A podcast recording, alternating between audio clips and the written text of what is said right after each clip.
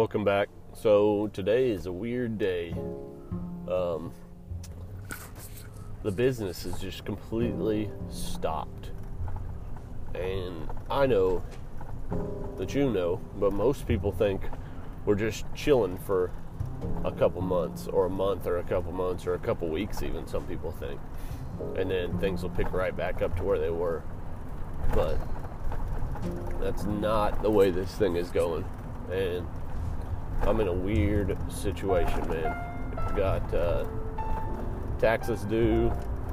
I don't know how much yet because I haven't gotten with my accountant. And uh, taxes are due.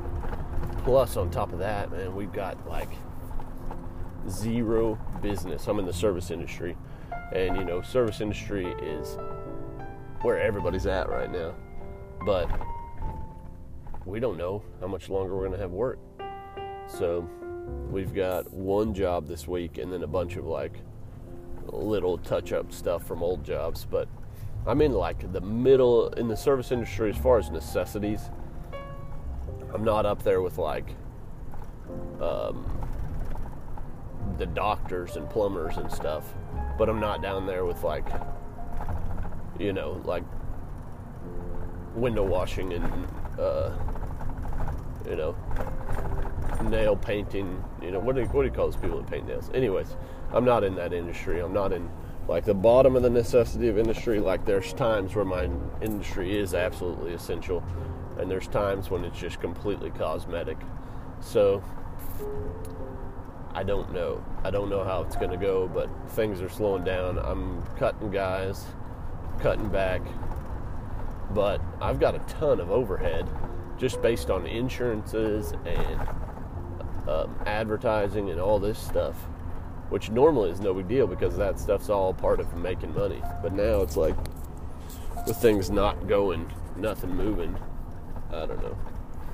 I'm just not super pumped about the way it's looking, but we are prepared. But I've got customers out there who owe me a ton of money, and I haven't heard from them. And I've called them, and they said they'll get back to me and here we are, you know. So, anyways, interesting deal. We're getting not super excited about this deal, but I told you guys this was happening, and we saw it was coming. So it's not like it just sprung on us. You know what I'm saying? But we do need to get this thing going. I mean, this thing is not working out.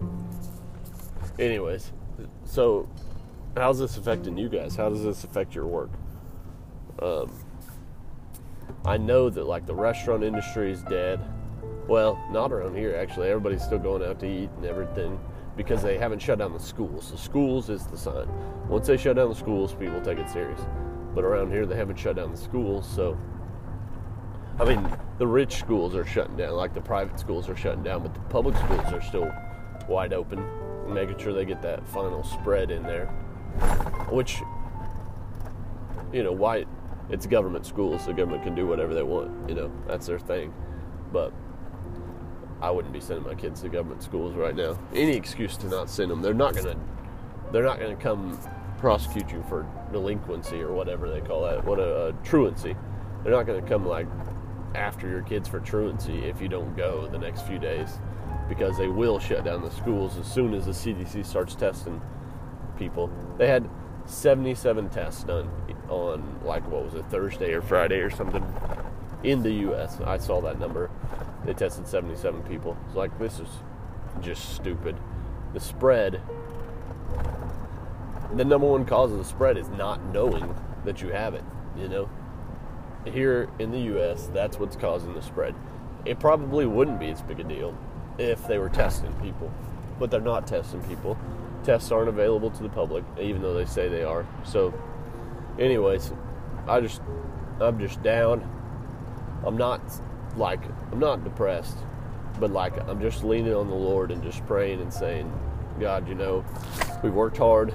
We've prepared for this day, you know, because you showed us. And I know I haven't prepared. I haven't been perfect in my preparations, you know. If I was Noah building the ark, I wouldn't be done by the time the flood came. Unless he waited, unless he was patient with you. you know, unless he was waiting for Noah to finish the ark, not you know, not the other way around, like Noah rushing to make a deadline. But anyways, I also didn't know what day it was going to happen, so neither did Noah, I don't think. But here we are. We just got to be strong. We got to be ready. Um, you know, we've got to put our faith in God, stay strong, but use wisdom. I've seen all kinds of people on Facebook ranting about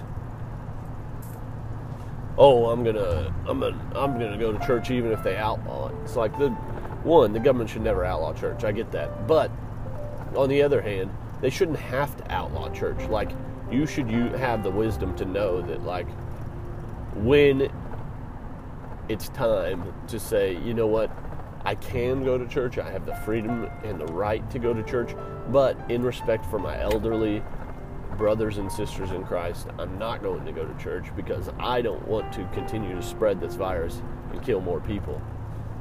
You know, that's the wise choice. But pride is often our biggest downfall, you know.